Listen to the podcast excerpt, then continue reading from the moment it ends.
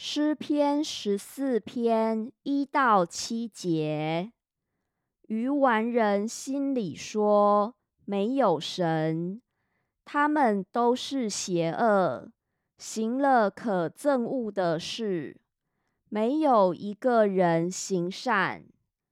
耶和华从天上垂看世人，要看有明白的没有。有寻求神的没有？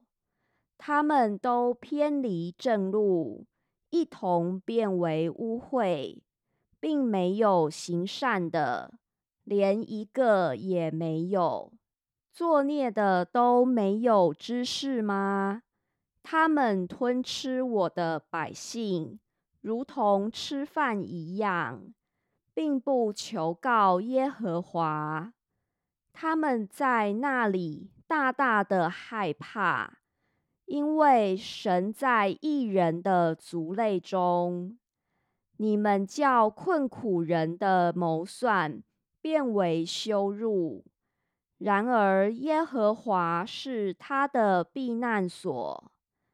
但愿以色列的救恩从西安而出。耶和华救回他被掳的子民，那时雅各要快乐，以色列要欢喜。